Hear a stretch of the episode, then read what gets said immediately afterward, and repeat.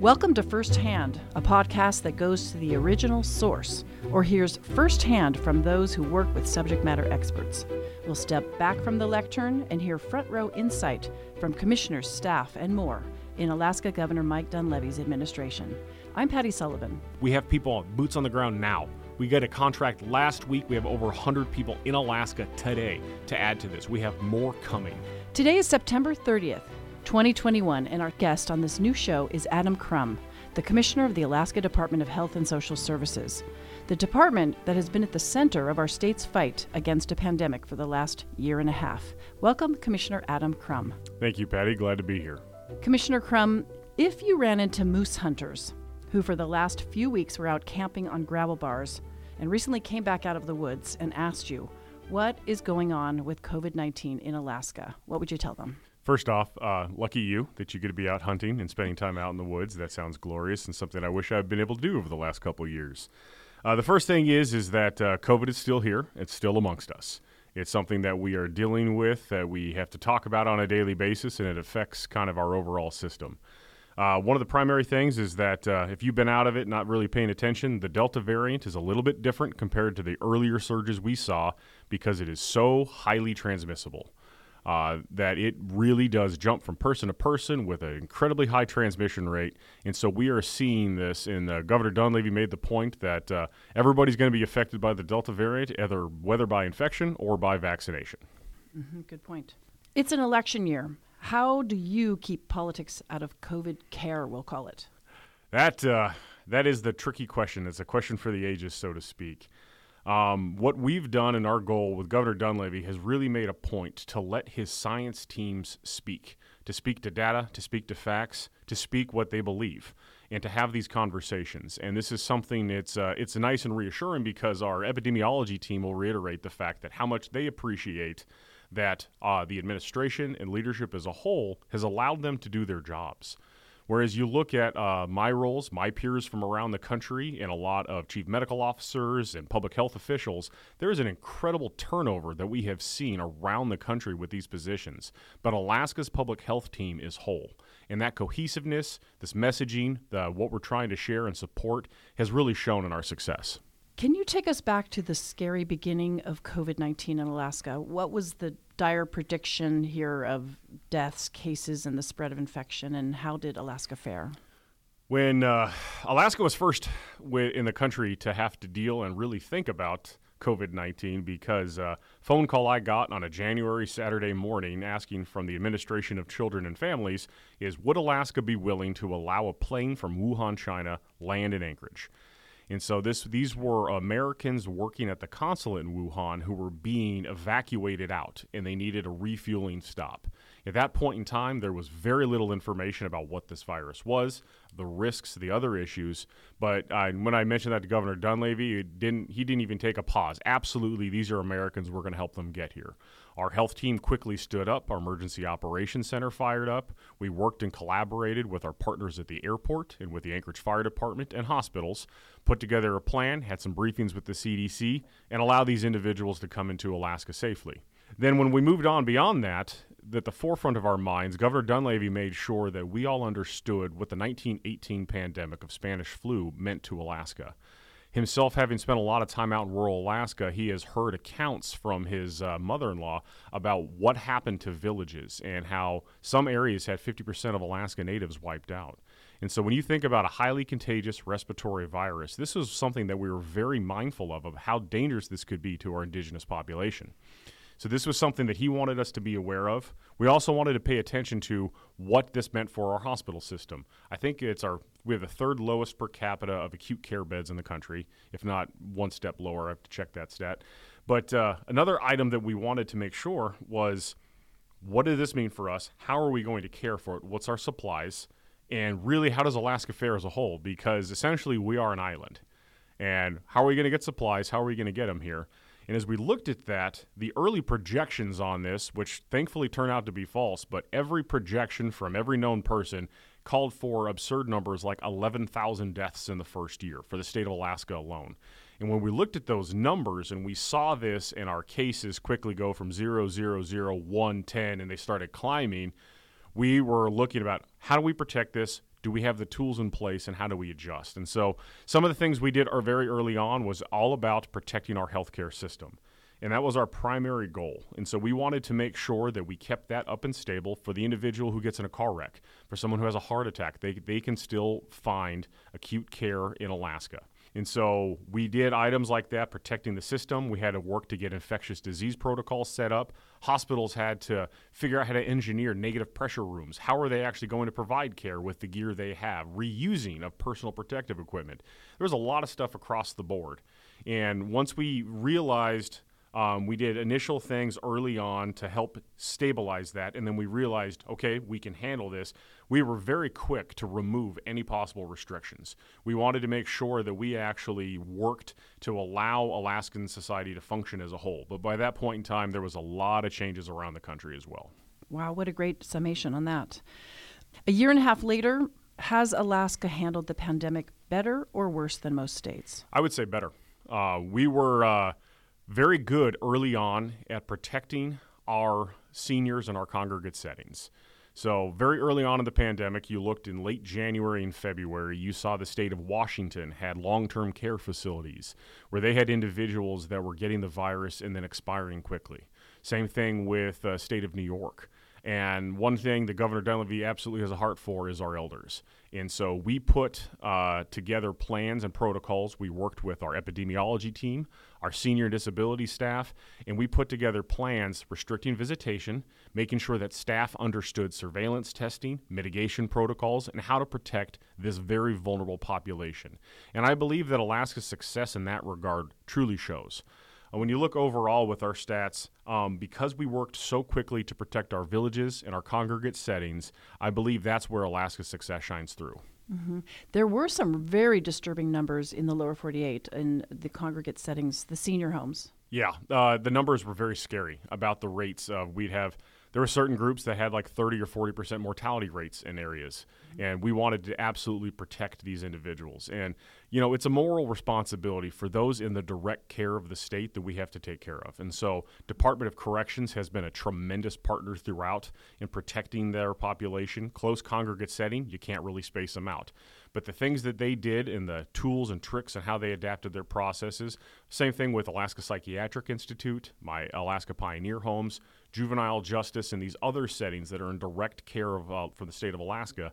We really did protect and work to keep those individuals safe in there. That's right. What were some other firsts? We stood out pretty uh, dramatically. Yeah, a, a, pretty neat thing that um, it got talked about very early on, but hasn't been regarded much since, was that uh, the testing supplies globally were very, very tight.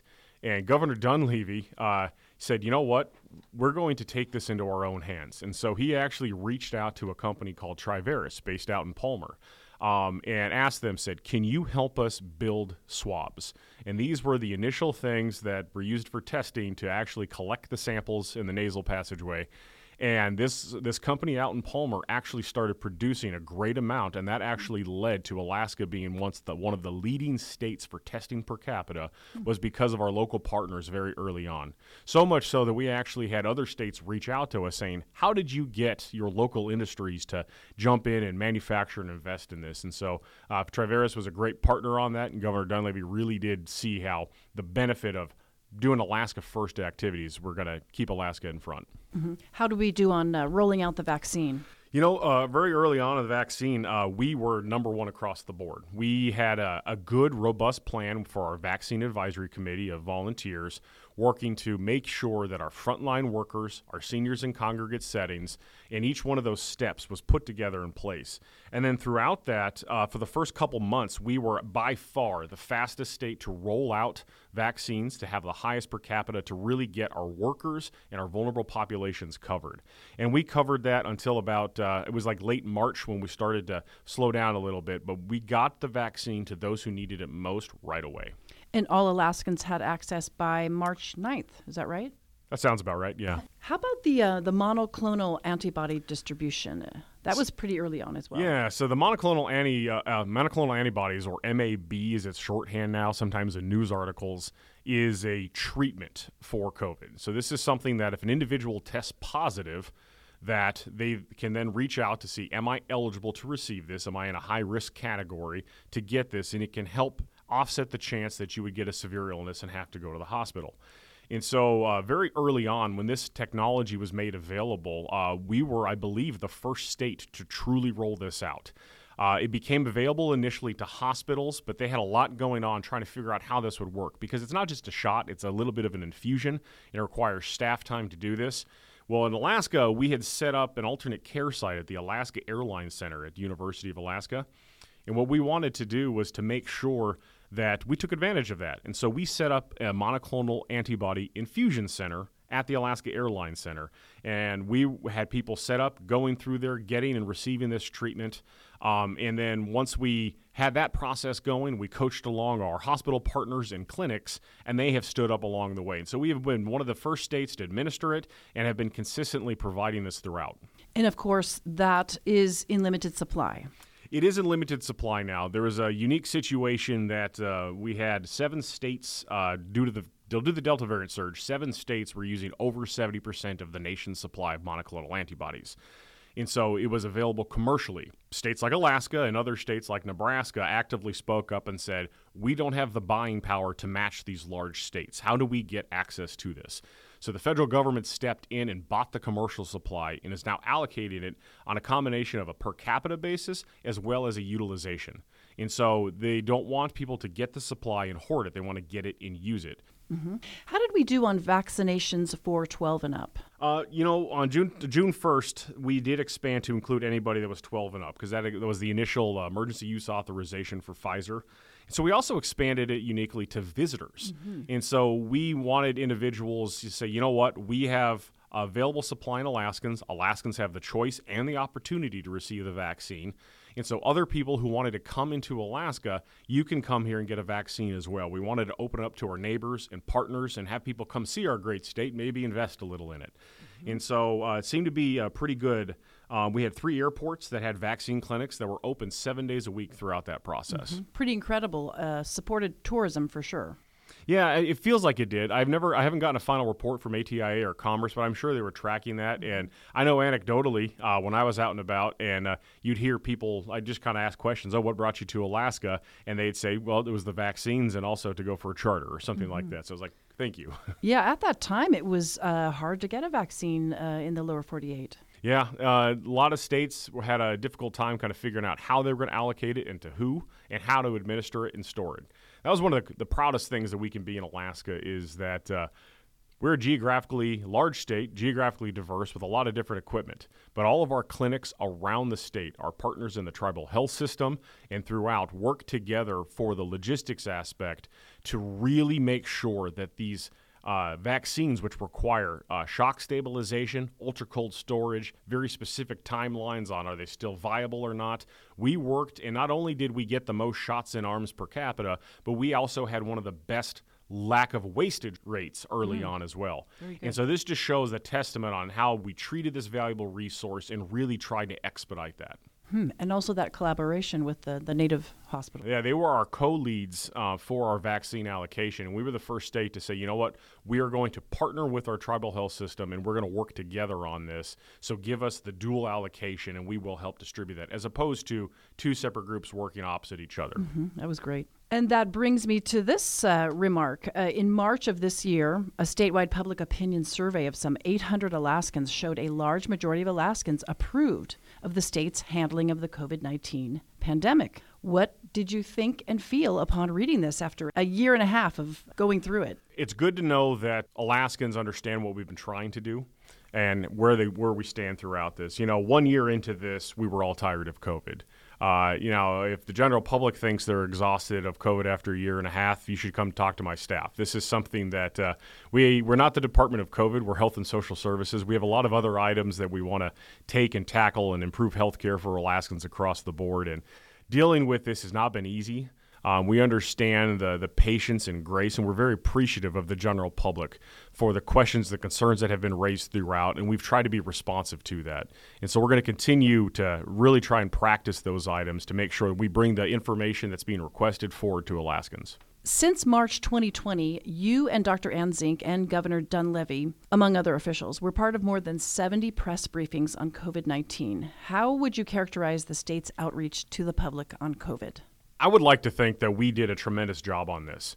Um, Governor Dunleavy, from the very beginning, has made an absolute point that we are going to be transparent with our data. We are going to share information to Alaskans in a clinical fashion. We're not going to try to stir things up. We want people to know where we're at in either whatever the circumstance is. We're just going to share.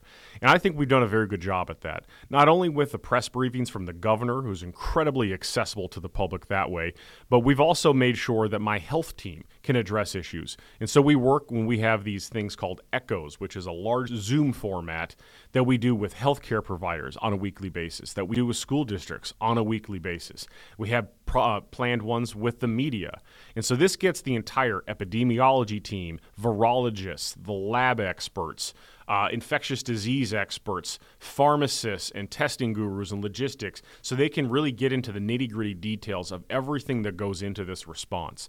And so the whole team being available that way, sharing this info with the public as we work through each of these unique items that pop up, I think has been a really good aspect and something I'm quite proud of. Your neurons are firing at an incredible rate. Lucky us. Uh, you were appointed just before the pandemic, and so was Dr. Anne Zink. She arrived on the job as chief medical officer. Alaskans might not have had either of you in the thick of it. Yeah, this is uh, this has been an interesting job to be sure. Yeah, it was uh, just right about a year mark when this started, um, and it has been nothing but a uh, series of uh, very pressing events, so to speak. Uh, you know, the three days before Governor Dunleavy was sworn into office, we had a very large earthquake in Alaska in November of 2018.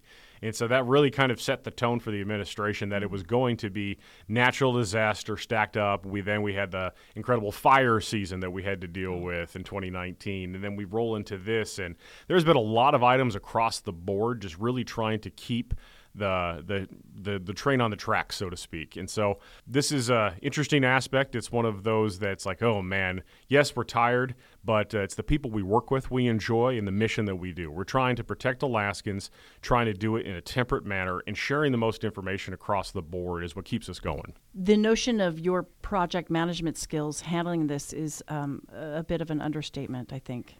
Well, thank you. It, that's uh, you know that was one aspect. Uh, you know, my my credentials coming into this are unique for most people. Mo- most people uh, in this role will have come from either healthcare or hospital administration or be a physician, uh, and I came from the business world. Mm-hmm. Uh, and so I worked on large scale projects and uh, did a lot of items that way. But I have a master's in public health, mm-hmm. and so I can speak the language. And so I came into it looking at it from a different manner, which is different experience.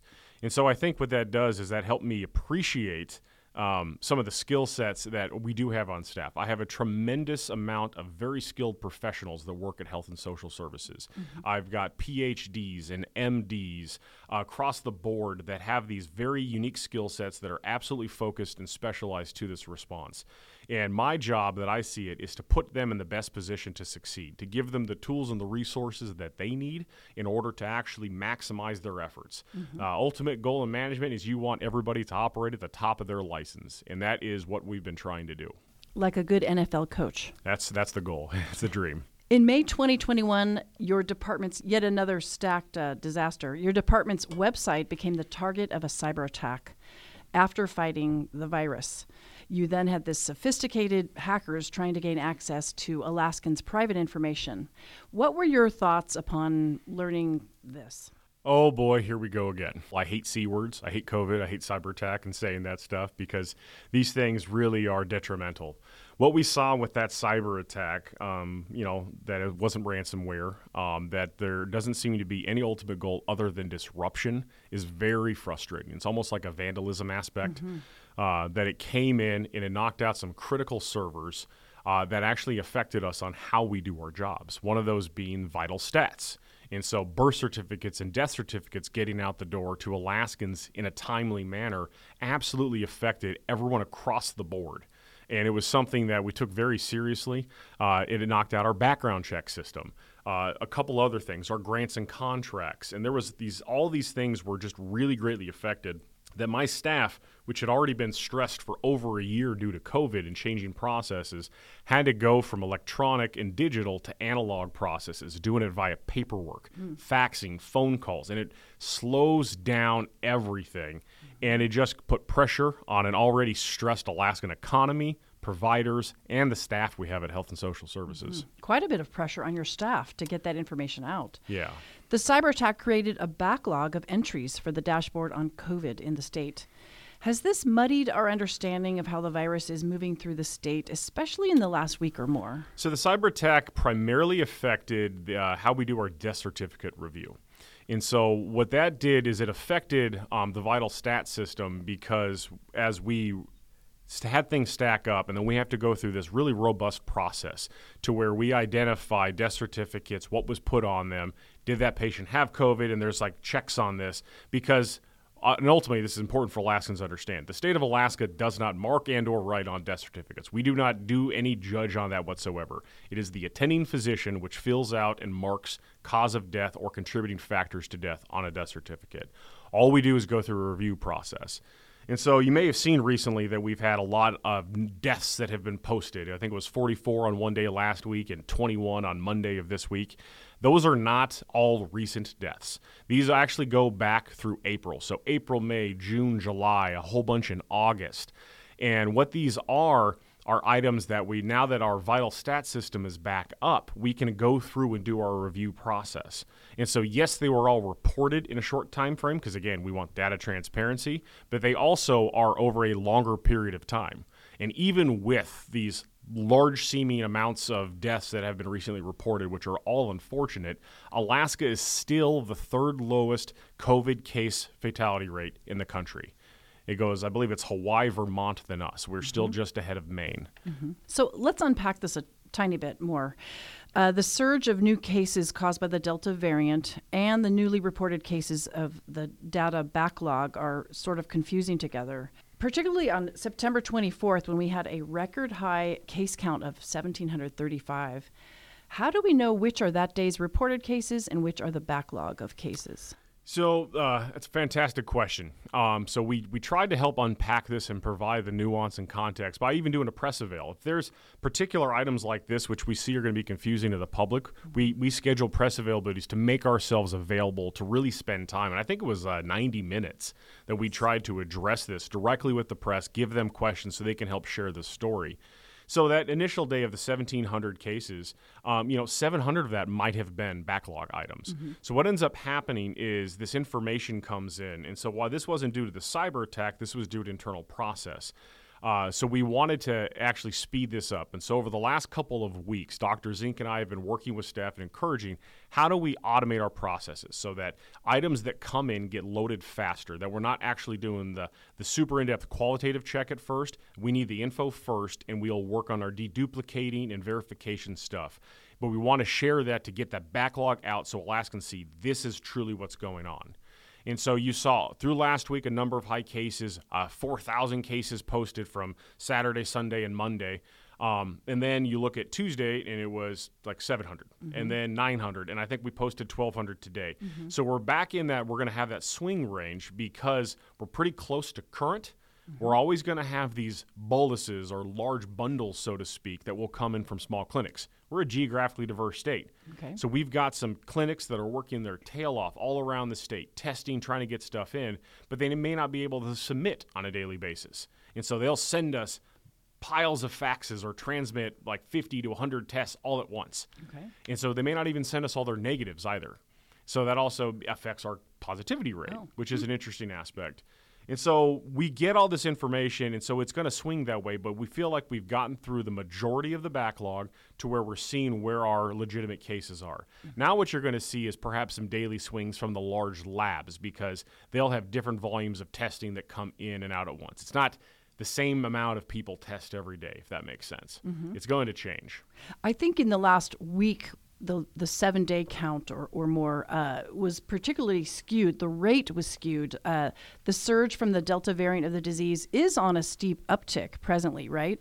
But the the CDC Center for Disease, disease Control's recent rankings are they're hard to grasp. I have gotten uh, many uh, text and message from friends and family from around the country because we've made the national news about our seven day case count. Uh, well, that the important thing on that to note is that is a seven day case count of what's reported. Mm-hmm. Again, some of these cases could be weeks or a month old. And the most important thing to Alaskans is when you go to our case dashboard, scroll down to the bottom, you're going to see a graph that shows the onset date. That is the most important because those bars will show you what the overall curve is. The date, report date, doesn't really mean anything other than the fact it's a mark in time. It's not a useful epidemiological tool. We really look at the onset date to see where our cases are at and how that's working. And so we want to make sure that Alaskans can understand that, uh, to make sure that's a, the most important thing. Because, yes, we're setting records and there's national articles saying, oh, Alaska's got the most reported recent deaths. Well, if those deaths are from April, that's not affecting us now, so to speak. And it's yeah, it's not recent. Yeah, it's, it's not, not recent. yep. They're, they're not necessarily important stats, but they're very good clickbait.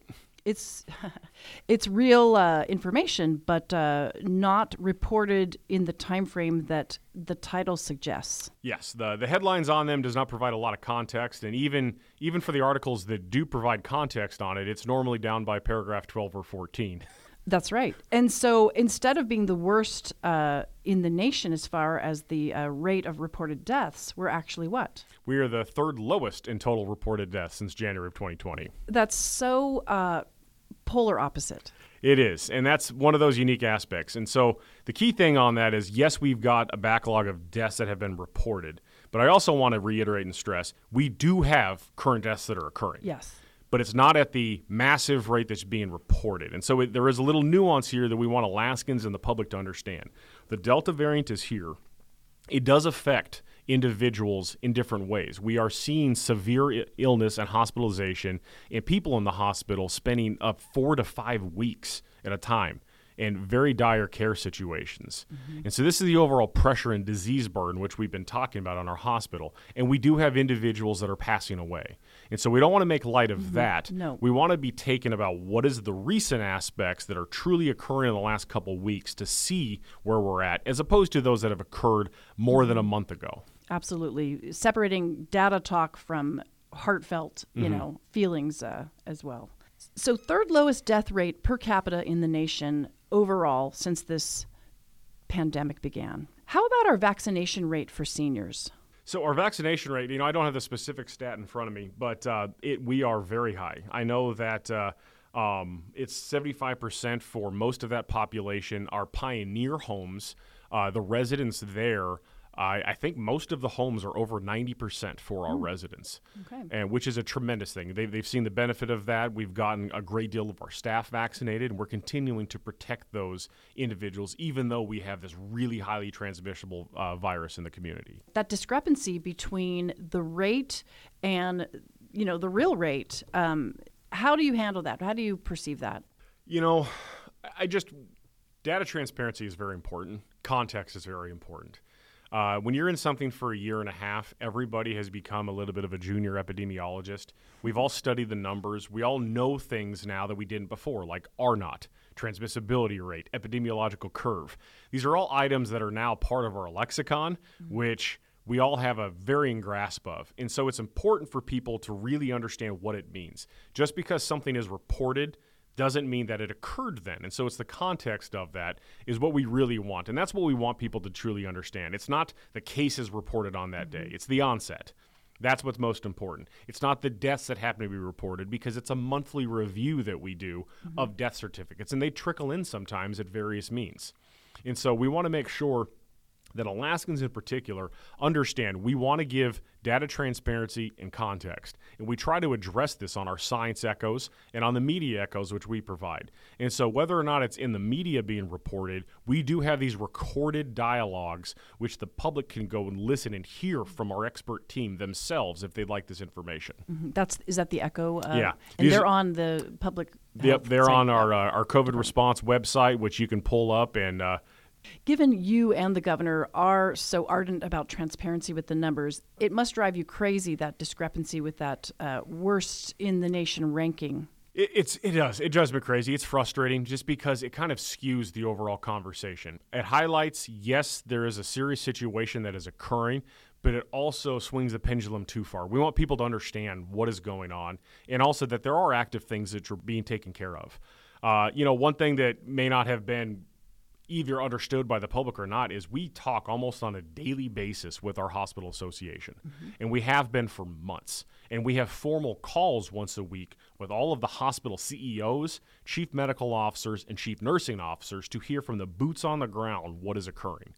And so we have all these conversations. And so when ASHNA sent us their letter requesting certain items, we took that very seriously. We addressed that. And we even posted our response letter mm-hmm. on everything that we have done to actually address this and why we addressed it in that way. And ASHNA is the hospital. ASHNA um, is the Alaska State Hospital Nursing Home Association. Mm-hmm. Okay. What is the um, rate of vaccination in Alaska? Uh, right now, uh, I believe we're at 63% that have one dose, one dose or more. Mm-hmm. It's like uh, 386,000 Alaskans. Hmm.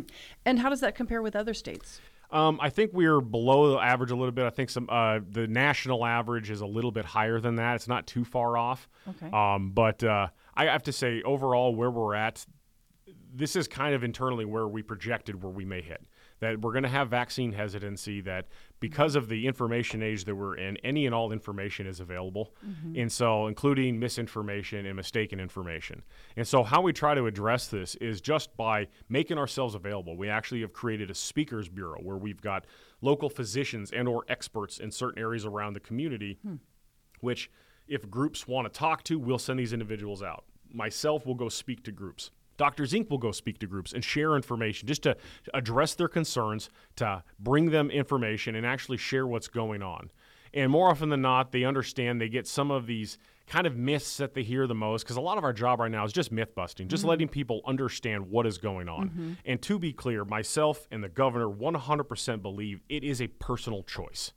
I respect that. Mm-hmm. I want everybody to understand. It absolutely is a personal medical choice.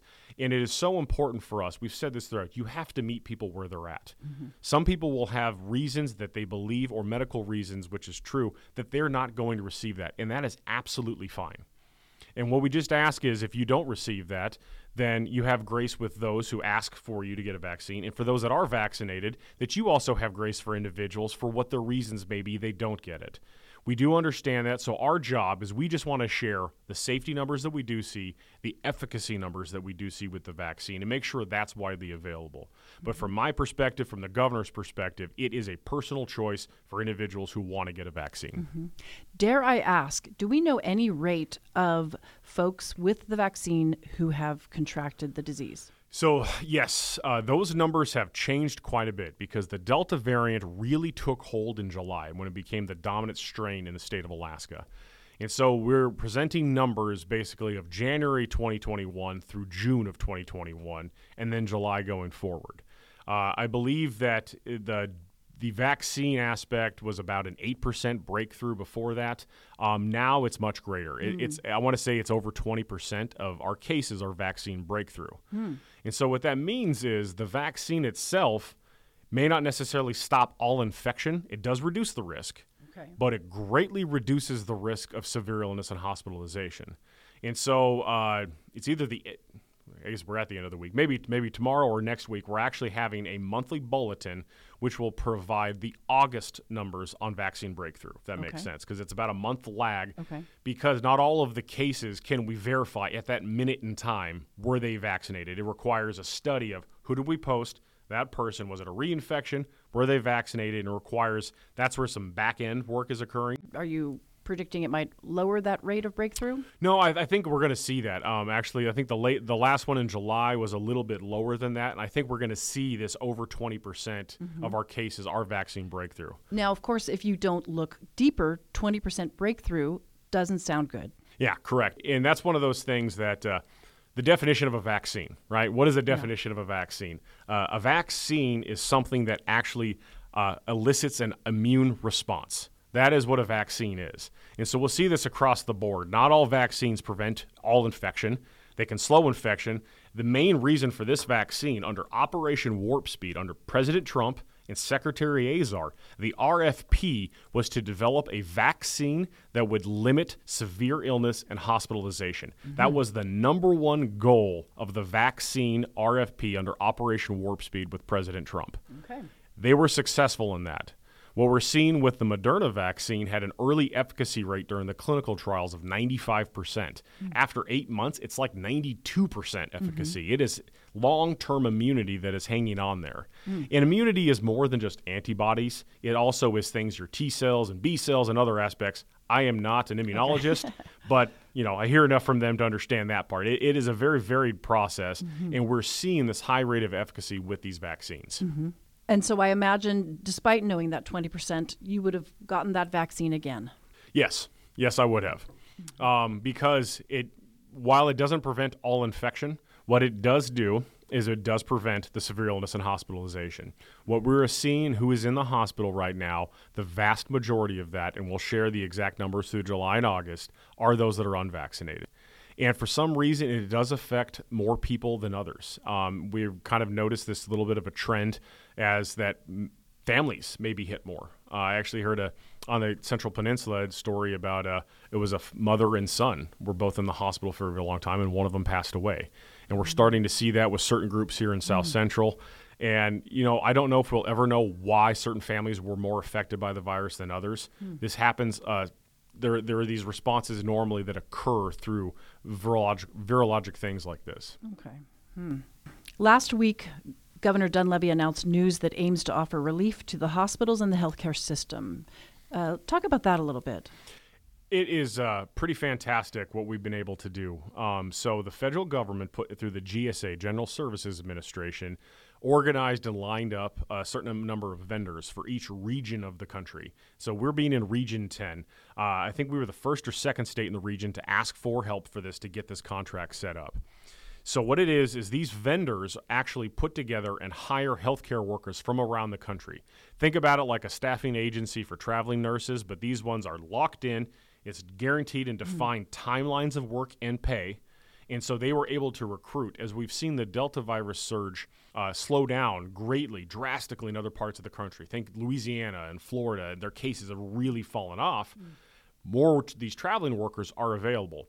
And so we have this deal in place with DLH Solutions um, and to bring 470 healthcare workers into Alaska. More than 100 are in Alaska already. That's excellent. And so uh, we're waving through the background check process. Uh, Department of Commerce is doing a tremendous job on the licensing board to give them expedited licenses so these individuals can work.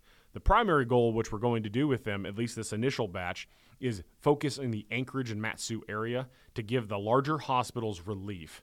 Uh, so they can actually perhaps staff more beds. More staffed beds actually allow for patients held in smaller hospitals to be transferred here. And these are not all for COVID patients, if that makes sense. Absolutely. These are individuals that more staffed beds, you got somebody perhaps at Central Peninsula who's not getting the correct level of care there, can be better care in Anchorage if a staffed bed is open up. Okay. And so that allows more access to local care. If that, it's like we're trying to do, Anchorage is the pressure relief valve. Okay. That relieves the pressure on the whole system, and all local community hospitals can respond better if there's more capacity in Anchorage. Those workers are heading to Anchorage and Matsu first. Is that right? Yes. Okay. $2 million in rapid tests are coming. Are those here yet? We got our first shipment yesterday. Um, we have more to come, uh, and these are fantastic because these are CLIA waived. CLIA is one of the governing bodies over labs and for uh, um, just really kind of the overall quality standards for these tests. And so it's not necessarily over the counter, these are good, high standard tests. And so, uh, with these, uh, we want to make sure that we're providing access to them to Alaskans. We're sharing them with different groups. And these would be at home rapid antigen tests, but we're trying to do purchasing power from the state side. Our goal is protect hospitalization, provide access to the vaccine to make sure that treatment through the monoclonal antibodies is available and also testing supplies and equipment are available. And so we are pushing all of those buttons as much as possible to make sure Alaskans have access.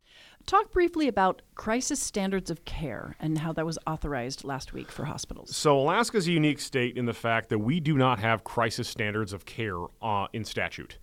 And so, uh, two weeks ago or three weeks ago, you've seen the state of Idaho enacted crisis standards of care. This was a bill that they actually were able to pass in 2020, seeing this on the wall, this writing on the wall that they may need it. In Alaska, we don't have that. Uh, what we do have under HB 76, which the legislature passed in April of this year, uh, grants public health emergency power to the Commissioner of Health and Social Services. And so that allows actions to be taken place for the good of public health, but it also uh, allows, um, in a specific clauses in there for civil liability and other aspects if you act in good faith. It does not cover uh, negligence, gross con- misconduct, things like this. And so what we did was the crisis standards of care was we did an addendum to the public health emergency which we signed in April. What this says is that it sets up a process that if a hospital reaches out to the state, there's a notification process. A crisis care committee or a CCC is set up, reviews the request from the hospital, says, okay, what are the alternate care you want to provide? Are there different strategies and tools that we can help you with or point you in the right direction? They make a recommendation and then say, all right, they got this alternate level of care. And then as a commissioner, I would approve yes or no. And if they do that, then they're acting at request of the commissioner and they'll be covered under the liability or immunity side. Mm-hmm. What's an example of that? An example of a crisis standard is really it's an alternate standard of care. Is mm-hmm. a better way. Crisis standard is just a general catch-all phrase it's alternate. It's different levels of care. Is it is that rationing care? What is that? It's triaging care. Okay. And it's it's just changing how it goes because in Alaska and our healthcare system in the U.S. we're used to a gold standard, ultimate primo across the board level of care to where you've got a nurse that is consistently working like every hour on the hour, depending on what it is, will be there. Your meds will be checked. And that is how our, our health practitioners are, are, are trained, and that's how they're used to providing care. And so if they provide any level of care less than that, it really gets outside their comfort zone. And they want to make sure that they're covered. And they've been doing a tremendous job. And more often than not, what this document, this addendum was, was letting our health professionals know that the state has their back. That we are with them as they continue to act in good faith to protect Alaskans. We'll be there with them. So an example would be uh, an ICU nurse is typically would be staffed with two patients. And what this means is that you know what, an ICU they could be uh, stationed with uh, three. Okay. Right. That that's an example of an altered level of care. Okay. And that's what this means. They could somebody could be, you know, as what as opposed to being admitted and treated in a room, they could be treated in the waiting room and then discharged. Mm-hmm. It means that the care Alaskans normally get and expect is probably going to be changed. Doesn't necessarily mean rationing care. It just means it's going to be changed and altered in some way. Okay. So, a case such as, let's just say someone wipes out on their dirt bike, broken ribs, they come in, the ICU is full, how does crisis uh, standards of care kick in? You know, maybe they, they would be seen and treated in the emergency room and perhaps uh, kept in the emergency room or put in a med surg bed that has been modified to have some kind of critical care units there tied to it. Okay. And so it just learns. The, the, the issue we have with that is that uh, our nurses and healthcare providers are trained in different ways. Not all are critical care. Not all are designed as respiratory therapists. And so there's different issues across the board, and it's the staffing aspect on what that looks like. I think we're to the easier questions now. Give three words for how your employees are handling the pandemic and why. Gracefully, amazingly, and awesome the the staff at Health and Social Services, uh, the general public will never know the burden upon which they have taken in order to do this. Um, our labs stepped up in a big way. We still are one of the leading uh, agencies around the country for genetic sequencing of the viruses. Not only are we running tests to get these out there, we're actually finding out which of these variants there are in Alaska. Um, the epidemiology team has completely changed how public health is delivered in Alaska. The normal toolbox is positive, contact trace, isolate. Well, if such high numbers, contact tracing is not available. How do you do this? How do you empower communities to step up? Our logistics team, we had to acquire new warehouse space because the state took on a procurement role for bringing in supplies and then shipping to communities. And so our warehouse staff runs around the clock in order to do this. My communications team meets with local municipalities, emergency operations center, and coaches like these are the big items we're seeing this week. Here's the items that are sharing. They're doing messaging campaigns, they're posting, they're doing story edits across the board. We're trying to do graphics and share and support and it is just everybody. And I, am missing you know thousands of others, mm-hmm. but it is just across the board the level of effort that has gone into this uh, with individuals that have stepped up.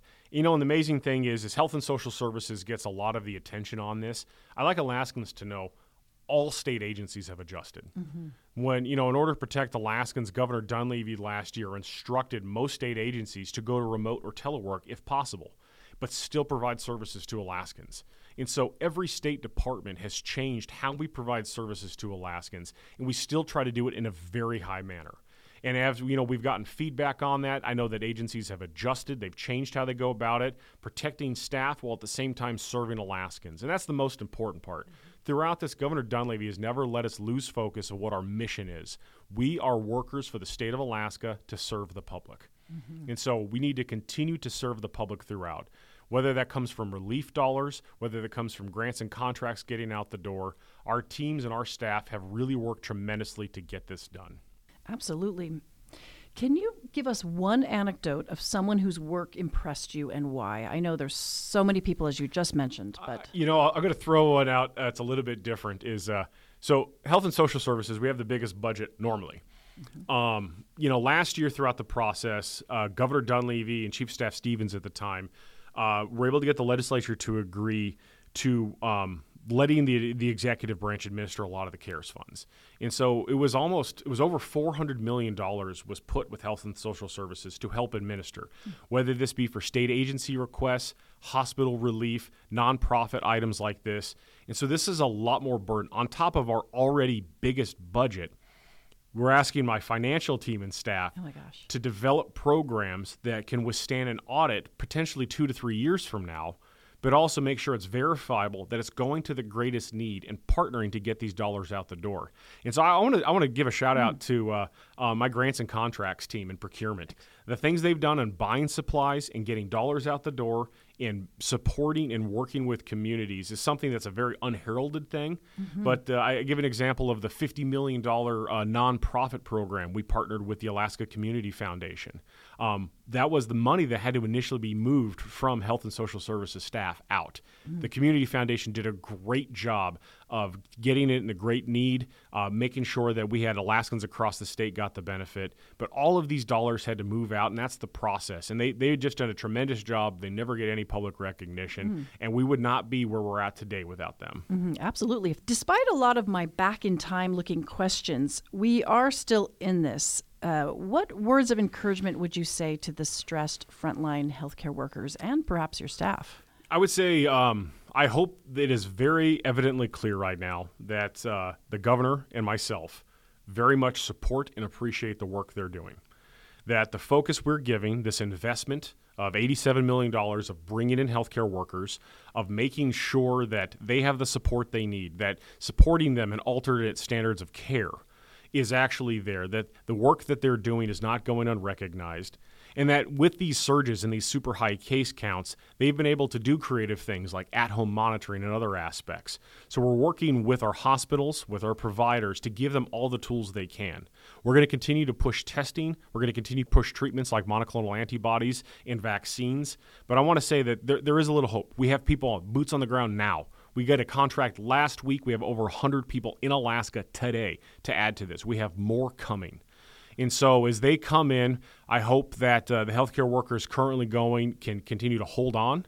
They see a little bit of light at the end of the tunnel, that's some relief, and perhaps they can stop doing these double shifts and weekend shifts um, and actually get some time to refresh and relax.